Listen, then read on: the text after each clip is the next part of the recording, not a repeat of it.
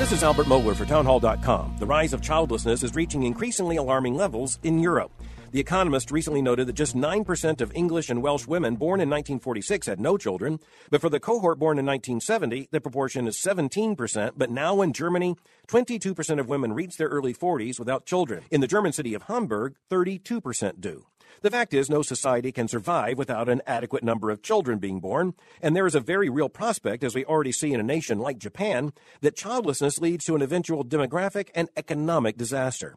The Economist, however, defends childlessness, saying, quote, the childless are thus a small but useful counterweight to the world's parents who perpetuate social immobility by passing on their social and economic advantages to their children, end quote. Let me just point out that the only way to resolve that passing on of what's identified here as social immobility is for the society to come to an absolute end through childlessness. That's the embrace of nihilism. Let's face it for what it is. I'm Albert Mohler.